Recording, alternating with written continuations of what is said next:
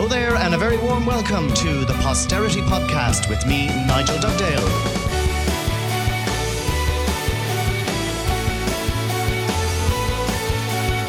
Posterity Podcast is brought to you by the Limerick Post, working in association with Limerick City Community Radio. Over the coming weeks and months, I will introduce you to a diverse range of voices from across many sectors in Limerick society. Some you'll know, others maybe not so much. I hope this podcast will capture the voices of those who see Limerick as home. I hope to get an understanding of what makes them tick and to discover their hopes and dreams for Limerick at a time when so much opportunity is in our grasp. The official definition of posterity relates to all future generations of people.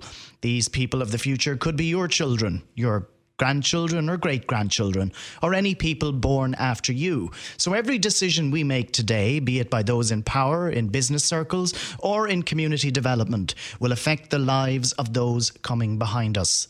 This podcast will tell people stories, capture their voices for posterity, and delve into the ideas, ambition, and hopes that they have as we prepare for and sow the seeds for the Limerick of tomorrow.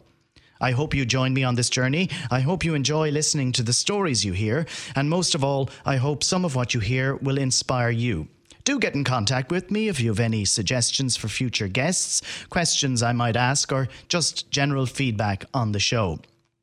I'm joined today in studio by a man who, if I was to go through his full biography, would be here for another hour and a half. But Professor Eoin Devereux is a cultural sociologist and a creative writer. He teaches at the University of Limerick, and he's also an adjunct professor in contemporary culture in the Department of Art, Music and Culture at the University of Jyväskylä in Finland.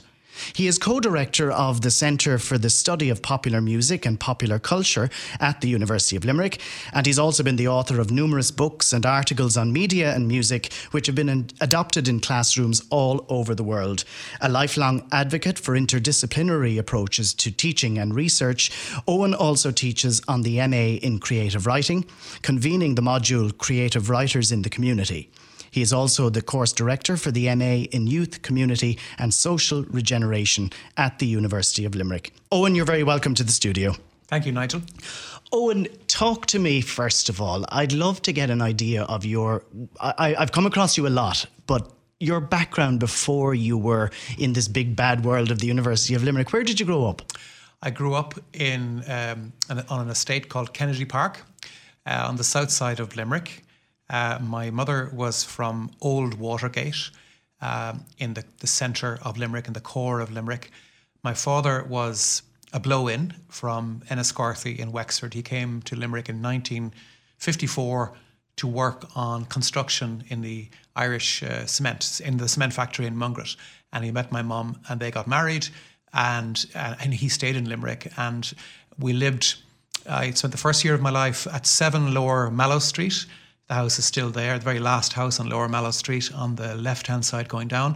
And in 1966, when I was 1, we moved to the new estate of Kennedy Park. Kennedy Park, up to then, was referred to kind of colloquially, and in people like Stevie Coughlin and others in the 1960s for a couple of years were talking about the Bullfield development. So Kennedy Park was built on what was locally known as the Bullfield.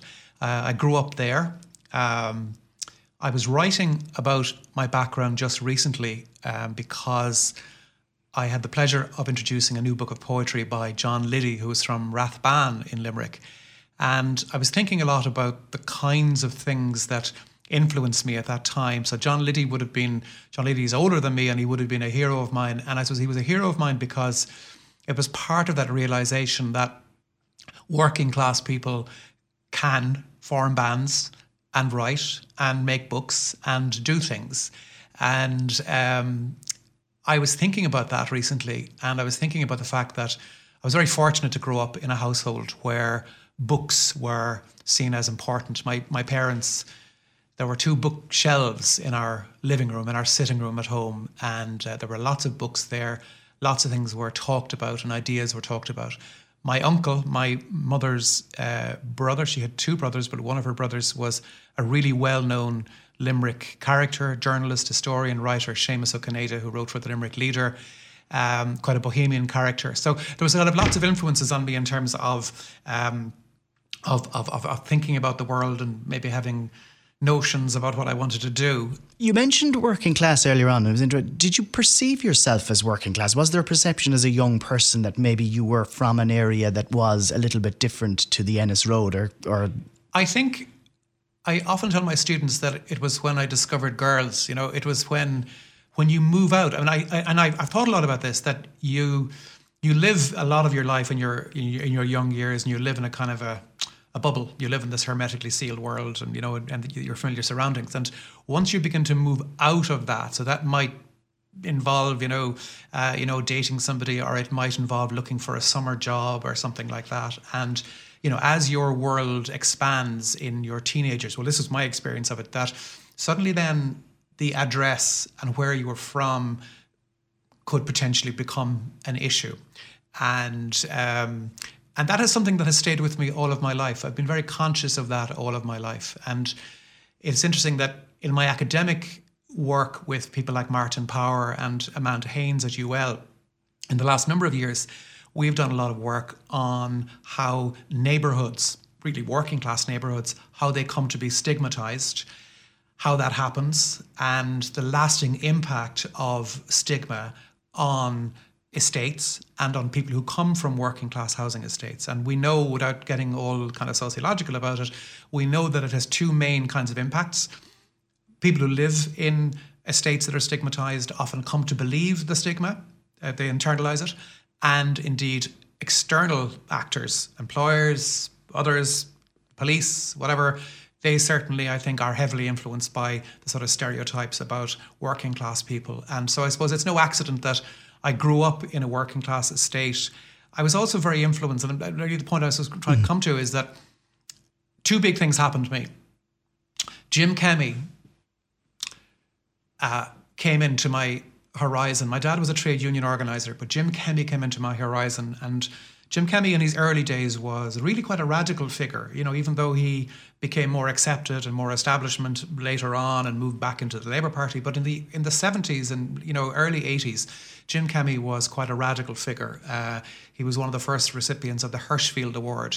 He opened the family planning clinic in Limerick when condoms were illegal. When you tell other people now, they think that you're talking about Mars or something like that.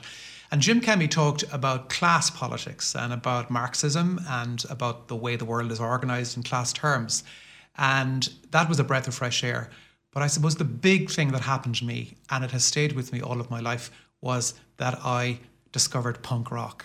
And punk music, 76, 77, I was 12 when punk rock started.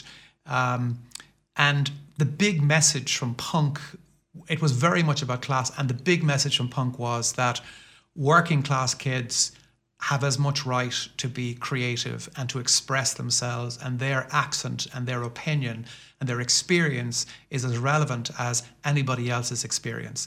And I think that has stayed with me all of my life. I think everything I've done has been influenced by punk. Discovering that. Yes. Was it a happy childhood? Yes, it was. Yes, it was. My parents, as I've said, were both people who encouraged discussion and ideas.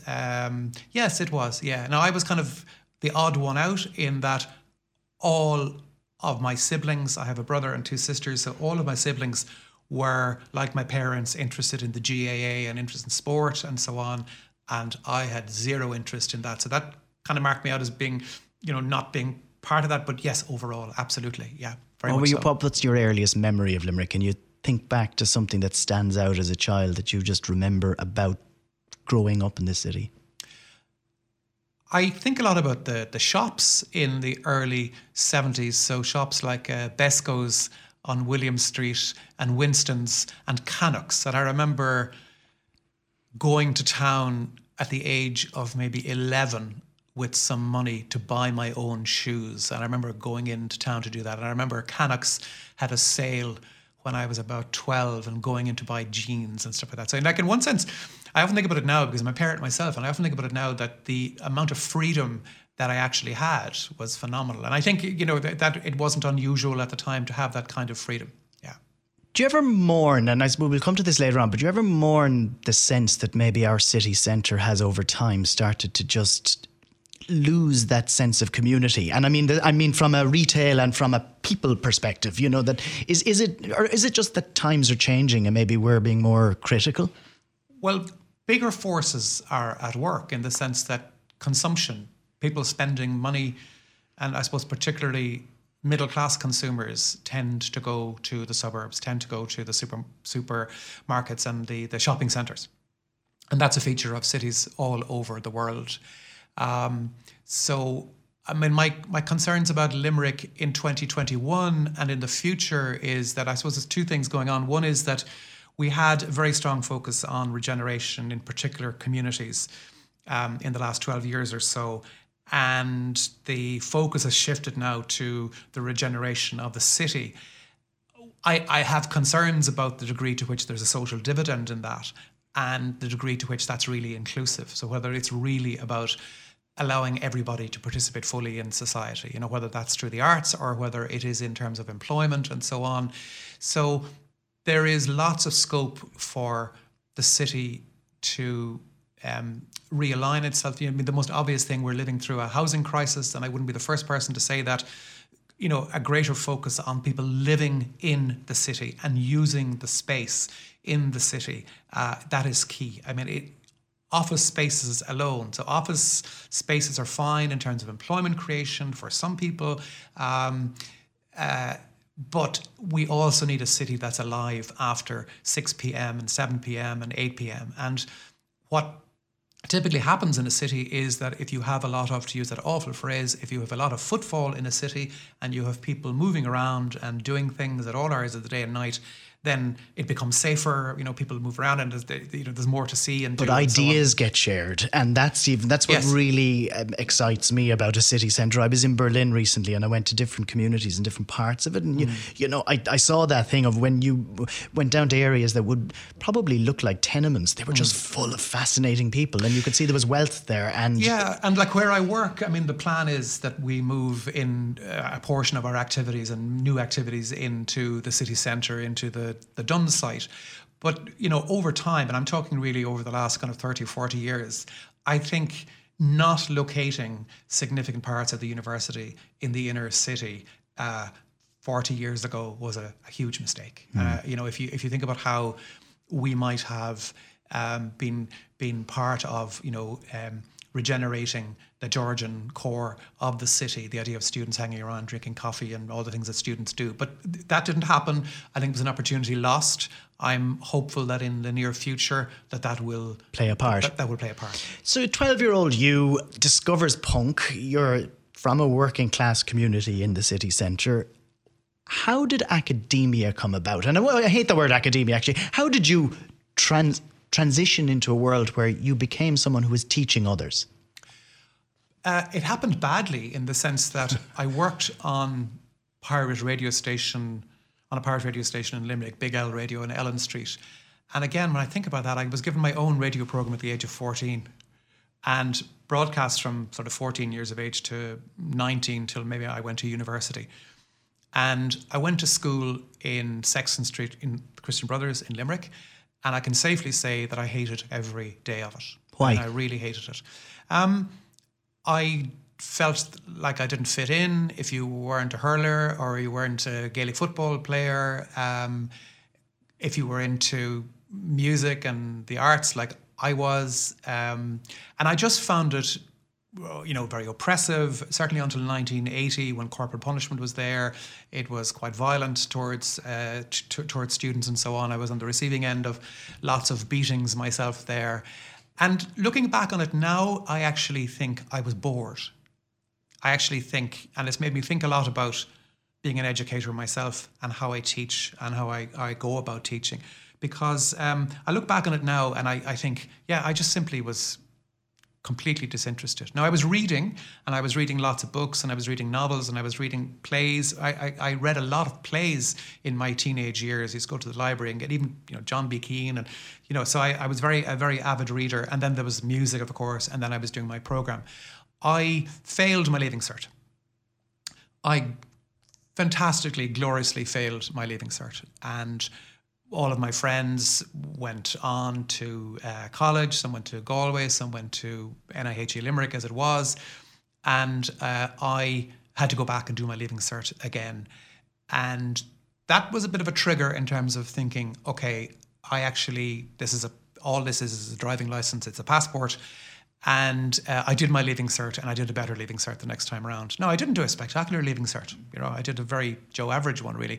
And at the time, again, the priorities were different. I mean, my aim in my Leaving Cert in 1983 was to get 4 honours, to get a grant to go to university. That was the sum total of my ambition.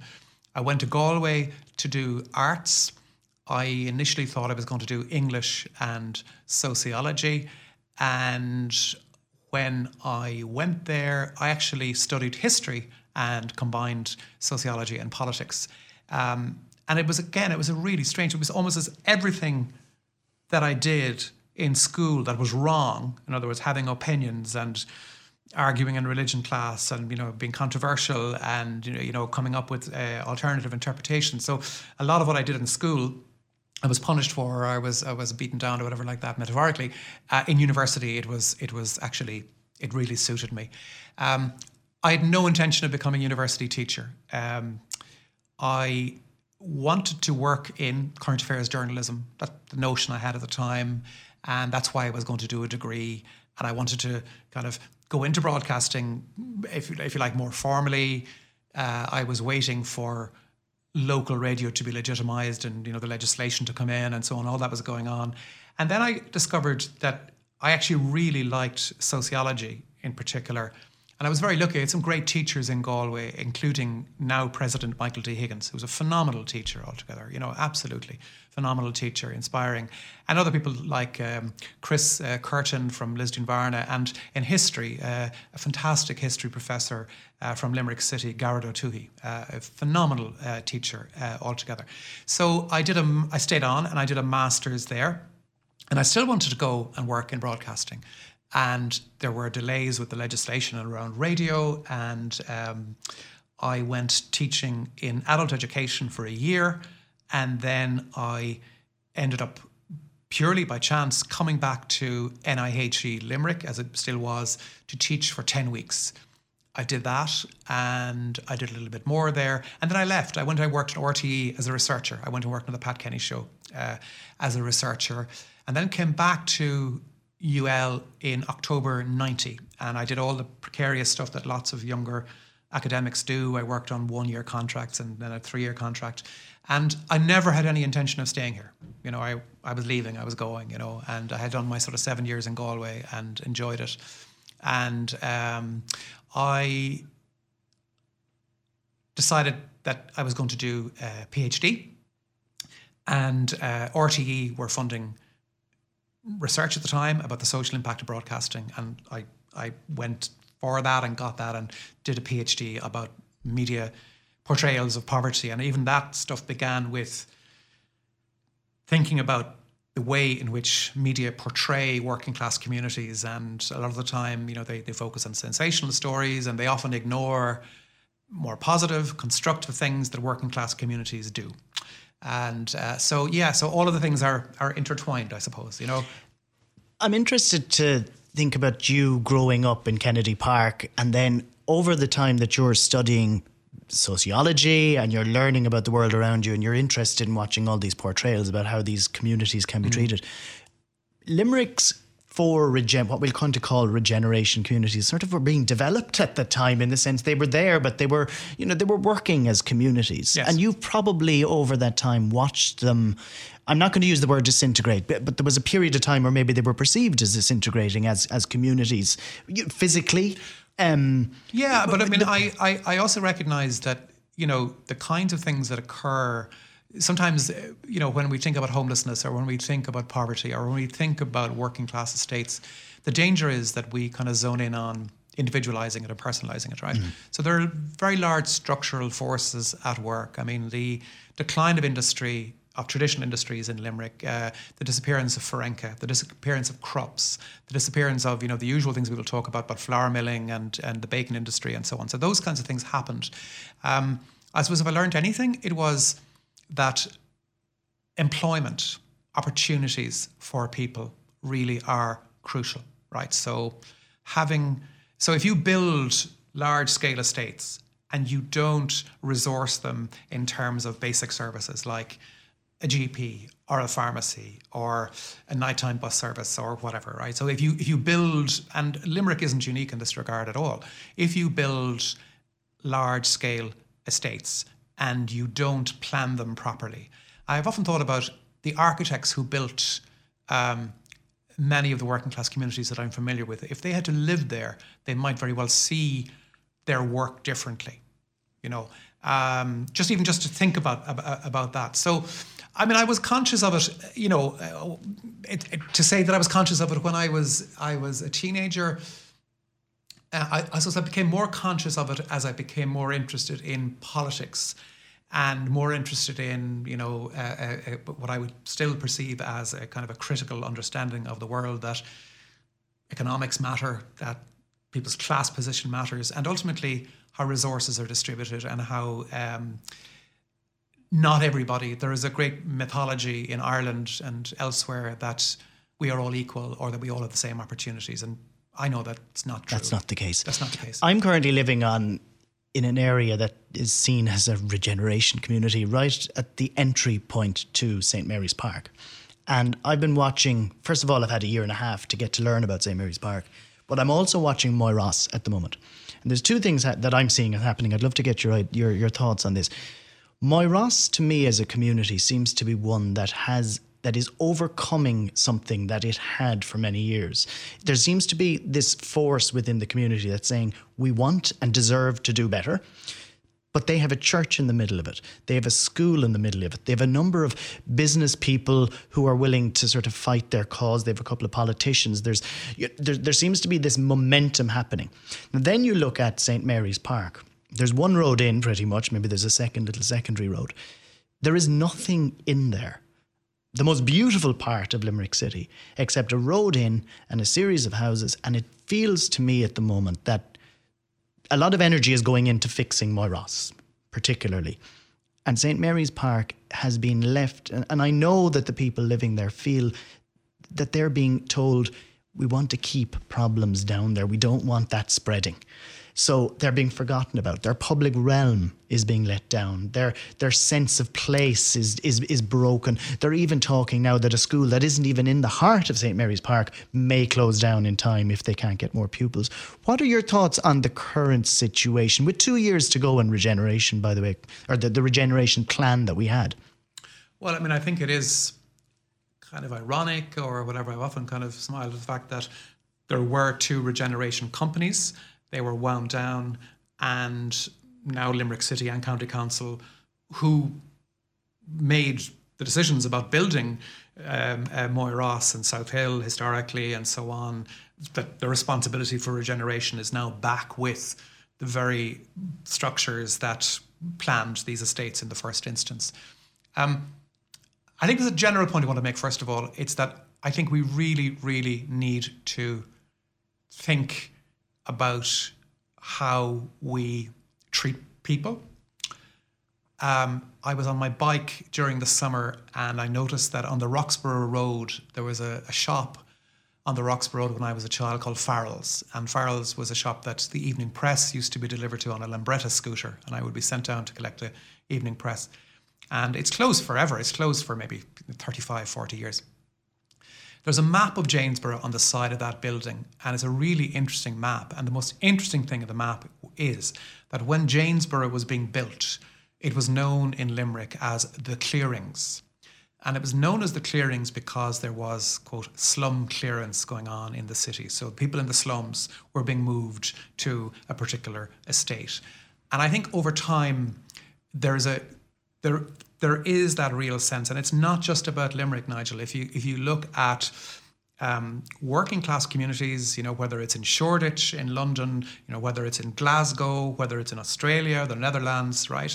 What working class communities will talk about a great deal of the time is about being abandoned, or people being pushed out through gentrification, you know, people not having the same level of opportunities as others. Moyross is a really interesting case because we forget, and I think we forget this about South Hill as well, that if you go back to the early 1980s, and even if you do just a very basic cursory glance through the pages of the Limerick Leader or the Limerick Chronicle, you'll see, like I remember as a child, there was a 2-3 week festival in South Hill. There was a mayor of South Hill. There was a mayor of Moyross. There were community awards in the granary, in what became the Trinity Rooms in Limerick. So there was certainly in the 80s, there was an awful lot of very positive things happening in working class communities. St. Mary's was interesting because, again, around Nicholas Street, the parish action awareness development group, PADGE, St. Mary's Aid, like they were involved in, and have been and are involved in very, very positive things. But I agree. I think that you need major resources in the form of the things that you're talking about, whether it's a community centre or whether it's a church or whether it's a medical centre or a school. You need a focal point for communities. And then that allows other things to actually happen. You know, in other words, people will connect with one another and so on. So, yeah, I mean, and when I think about Limerick in the future, there are many models of regeneration in other cities in the UK and elsewhere where part of the framework, part of the legislation is that there has to be a social dividend. So if there are jobs in construction, you know, 1 in 5, 1 in 6 of the employees has to be from the community that's being regenerated. The employment creation, again, there are forms of positive discrimination there at work. And I think ultimately, I think it is about creating opportunities for people. You know, if you think about it, really, all I ever see when I think about these things is the waste of human potential. Mm. Every single human being is, we live in a republic in Ireland. We are citizens. We're not just consumers, although we're defined as consumers a lot of the time. We're citizens. And I fundamentally believe that every citizen has the right to a home and has the right to live somewhere securely, but also has the right to realise their potential through education or employment or other kinds of expression. It's amazing. I grew up in Castle Troy. I had a privileged upbringing and I'm living in the centre of town. And I live in town because I want to be in my city. You see things and you learn about how a city... If I'm going to talk about my city, I might as well understand how it works. But I had 2 experiences recently. One was where a taxi refused to bring me to where I wanted to go, which was my home, because that taxi driver didn't like to drive into a particular part of town. And the second one was meeting a young man who's now working in a reasonably decent job, in fact, quite a decent job in a managerial level. But when he'd come out of college, he'd applied for the job only a couple of years ago. And he didn't get called for an interview. But his good friend, who came from, I think, Caherdavin, applied for the same job on the same day. He was told there was no more jobs left. And she was called for an interview. When she went, there were 6 others on the interview panels themselves.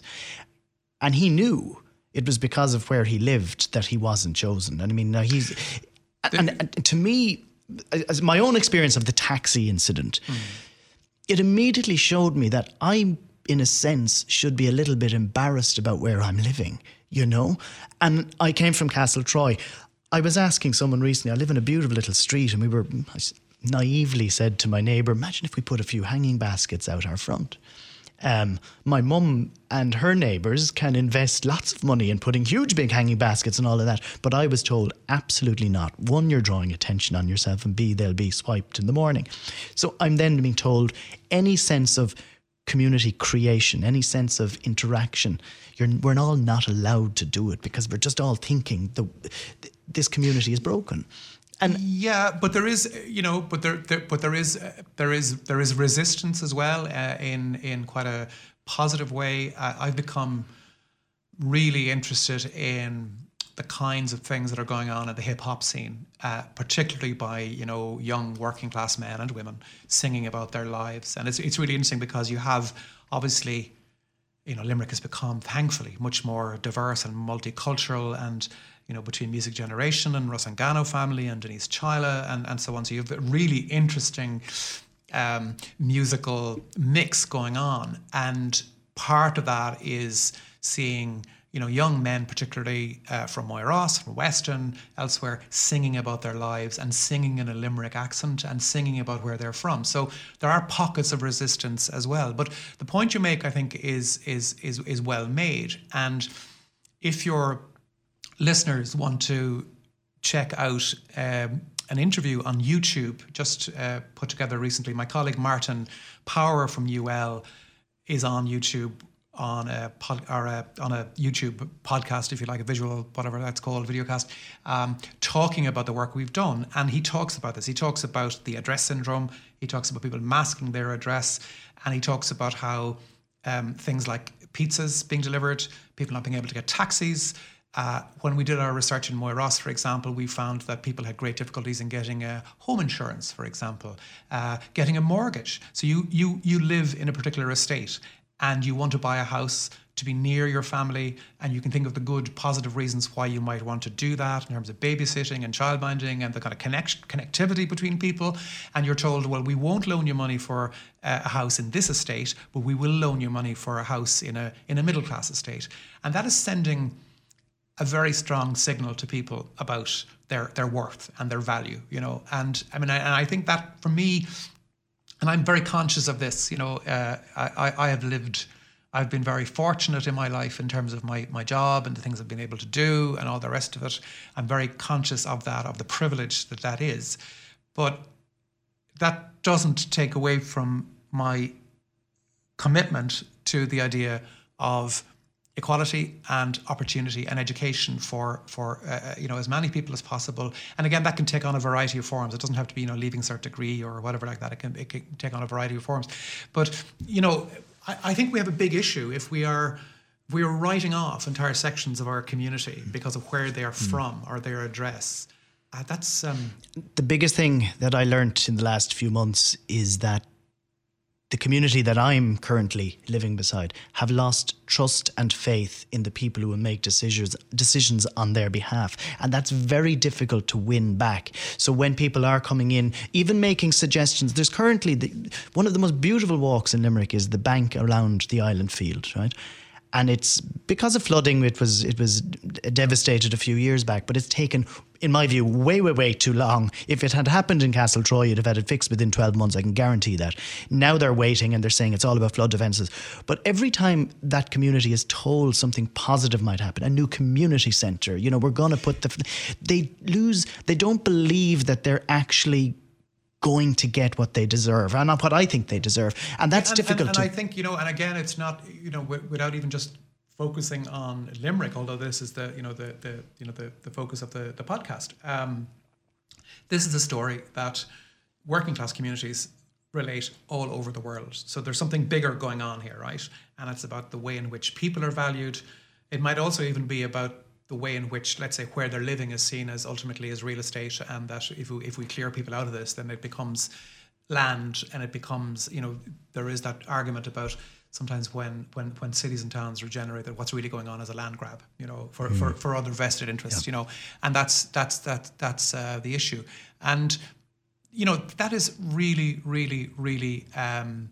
core, and it just reminds me of something else that when the first wave of regeneration took place, there was a really strong emphasis on bricks and mortar, on demolishing houses, on building houses. And we know that regeneration essentially have built relatively few houses, right? And that's, you know... They've knocked a fair few. Yeah, they've knocked a lot of houses.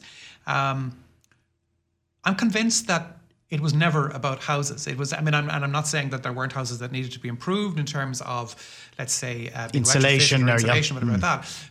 Social regeneration, that is the hardest one to do, and I think we largely shied away from that. And that's. I heard someone talking recently about the fact that maybe, and I don't want to dwell for the whole interview on the regeneration thing, but that could it be that the people within the Irish civil service sector or the government sector maybe just didn't know how to do it. Is there any examples around the world? I'm thinking of the United States, I'm thinking in the cities there, who have really managed to achieve transformation in communities that Irish communities might be going through. And is there an argument to say, well, look, maybe we just don't have the know-how within the structures that we have here, and it might be actually better to bring in 100 people who've done it somewhere else and get it done and see can we work that way, so that there's trust with an outsider rather than people who've been in the system for too long? The short answer is yes, there are models that work.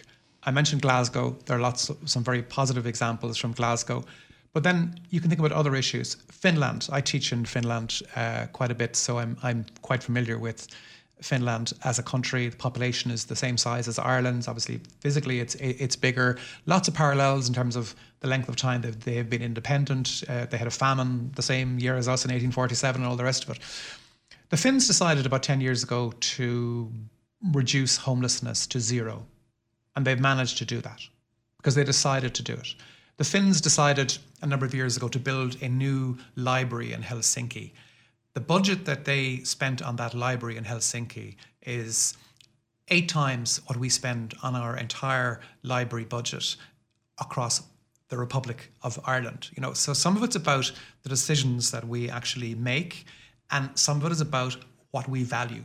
You know, and if we live in a society that's really only about owning property or being wealthy or becoming middle class, then you know that people are going to be left behind.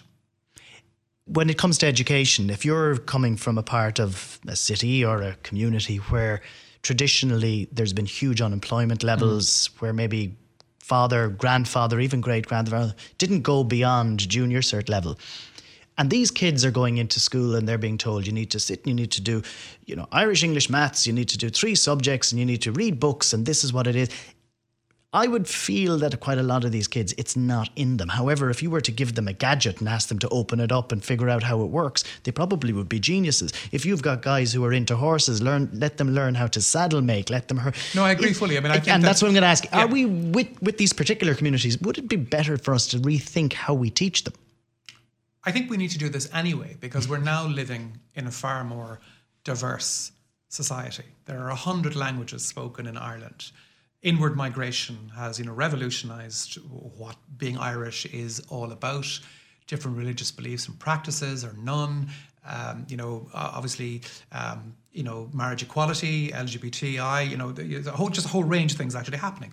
And you can think about groups like the traveller community and so on. And again, we've a lot of the time in Ireland we've been trying to shoehorn people into a fixed version of what the world is actually about, and that's. Therefore, then, the challenge for educators, which is that if you're teaching in a particular context, what are the tools, to use that awful phrase, that would actually work best? So it might be teaching through hip-hop. It might be teaching through spoken word. It might be teaching through painting. It might be teaching through graffiti, right? So it's about that imaginative leap, that it's not just about, here's a textbook, you start at the beginning, you learn to do this, you learn to do that, you know, and I think that there is that challenge to all of us in education to think creatively like that. When I say think creatively, I mean just in terms of just even thinking about the language of how we teach,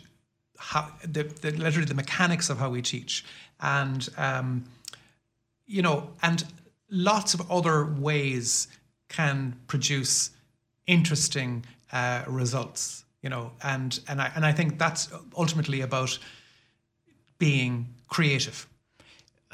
We rebranded our city a few years ago with this edge embrace kind of a concept, and I'm not big into branding if you're not going to follow through, but yes. It seems to me that the edge embrace actually is really interesting, because if you can allow a sector of our society that's struggling to be edgy and to do things differently, we could potentially be embracing what it is they need instead of trying, every time I'm in Manchester, I'm struck by the fact, and I often joke because of my interest in music, I often joke about Limerick being the Manchester of Ireland and blah, blah, blah.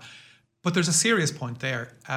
Manchester regenerated itself by acknowledging its working class history. Its symbol is the worker bee. There is a museum of industry.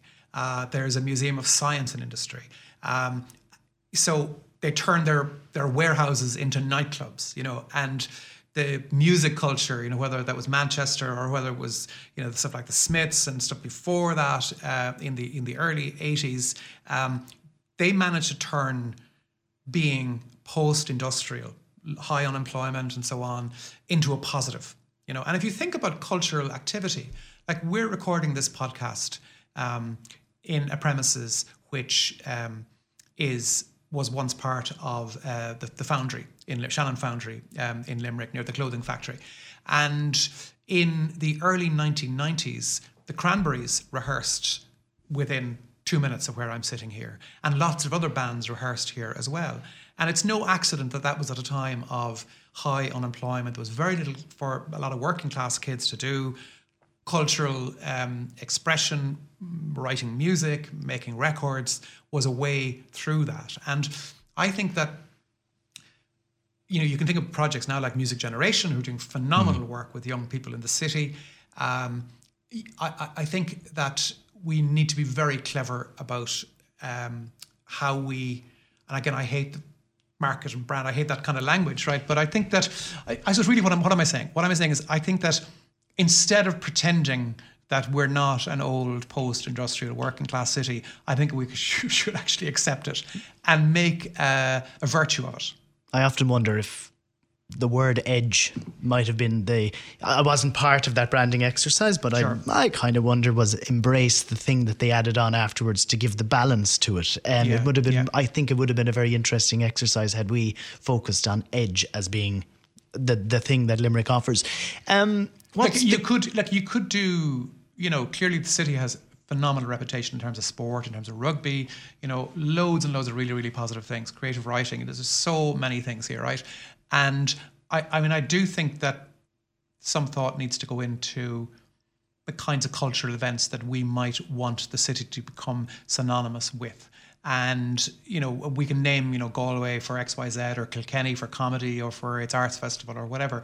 And I think it would be worthwhile to think. I mean, I think to me the most obvious thing would be something like hip hop as a starter, and there is the Make Move Festival, but at a larger level. And this is where I think the frustration might kick in. In 2014, we were given the opportunity to have a full year to be exactly that, to sow the seeds of something. And, you could argue that maybe from that year under our noses, things are happening. But I think it was a missed opportunity. I think that maybe we didn't, I think there were two events. I mean, and again, my observations on City of Culture. Now, so I had an involvement in two projects. So the Pigtown Fling was one. Pigtown Fling with John Greenwood and Noel Hogan. And that was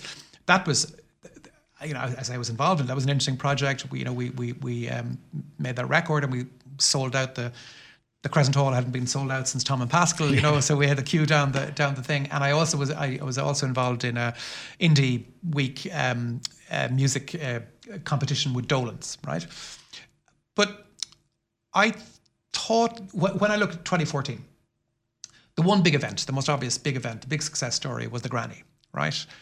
But I often thought about that then afterwards, that where were the other grannies? So where were the other projects that brought people from every walk of life together in the city? And I don't think that was achieved. And I know there were all these issues at the beginning and so on. But in hindsight as well, you have to ask, legacy. But I mean, that might be for another day. What's the biggest achievement of your life? What's the thing you're most proud of? Oh, my family. My wife... Liz, we met through music, and I remember, ironically, we broke up, and my way to get back to her was I asked could I borrow her David Bowie collection, and we got back together again. And then years later, I'm organising the first conference ever on David Bowie with Eoin Devereux and Martin Power in UL. So meeting Liz, my wife, and I have two sons, Joe and Gavin. Joe is called after Joe Strummer in The Clash, and Gavin is called after Gavin Friday of the Virgin Prunes, and more recently with U2 and so on. And I could have chatted for another 45 minutes with you about music, and that might be for another day. But just the final question: it's the posterity podcast, and you know, after you're long gone, you know, there'll be people coming up behind you. But we're here at a time now where we're shaping their future. Sure, yeah. And we have an opportunity. You're very much in the academic world, but looking at that, you know, that sociological look at what Limerick can and should achieve for itself. What would you like to see happen over the coming years, so that when you're, and maybe it mightn't necessarily be something you're directly involved in, but something that you would like to see happen in Limerick, so that when you're moving on to wherever you go afterwards, that you feel that your grandkids might be safe in the knowledge that they're going to be seeing Limerick as home? Well, I keep repeating the same thing, which is an equality of opportunity for young people, particularly from less well-off backgrounds, that they can realise their potential. So when we create jobs, and we've been creating a lot of jobs in Limerick, thankfully, in the last number of years, that we think that regenerating the city is fine in terms of economic development, but if we really want to bring people in from the margins, or if we want to include people, that means then that we need to prioritise economic development where the old working class estates are concerned in Limerick. I think that would be huge. Education in as many forms as possible, and education that is focused on creativity. And then more generally, I mean, we're at a very interesting time. I often say to my students that the way Limerick and Ireland has changed for the better in terms of marriage equality, in terms of, you know, recognising, you know, different sexual orientations, and multiculturalism. And I just think, I mean, I have my surname, I have a Norman French surname, you know, so this idea of there being this essential Irish identity is nonsense anyway. It's a construct, it's made up, right? And the far right will love me for this, but, you know, so Limerick as a cultural melting pot, as a place of opportunity and equality, and that people can enjoy their lives through sport or through music or through cultural expression. That's really what I would, you know, that's what I would really like for the place. And I suppose the recurring theme, and I'm saying this as somebody who is, you know, I've been very fortunate in terms of the way things have turned out in my career and the opportunity that I've been given in my life and so on. But a big bugbear of mine is still snobbery, to use an old-fashioned word, or stigmatising people on the basis of where they are from. You know, I often say to my students, you know, don't get fooled by the posh accent. You know, it's education knocked my original sort of accent out of me. But a more serious point is that, yeah, I mean, the idea that we would stymie people from realising their potential as human beings to contribute to society, to do the things that middle-class people take for granted. That would be the tall order. And are you hopeful? Absolutely. No, I've always been hopeful. I mean, I have I hope a critical lens, but ultimately, I suppose I'm a creative writer and a teacher, and ultimately, I believe that the decisions you make, you know, whether it's the Finns deciding to reduce homelessness or build a big library for the children of the society, whatever like that. That, yeah, I think a lot depends on the decisions that you make, but that's for another podcast in terms of the politics of this. Eoin Devereux, it's been a pleasure talking to you. Thanks for coming on to the Posterity Podcast, and I wish you all the very best in the coming weeks, and have a lovely Christmas. Thank you, Nigel. You've been listening to the Posterity Podcast with me, Nigel Dugdale, produced by the Limerick Post in association with Limerick City Community Radio. Theme tune composed by David Blake and performed by the Brad Pitt Light Orchestra. If you want to get in touch with me or suggest any future guests, you can contact me directly on Twitter @LimerickCityBiz, or you can contact the Limerick Post @LimerickPost.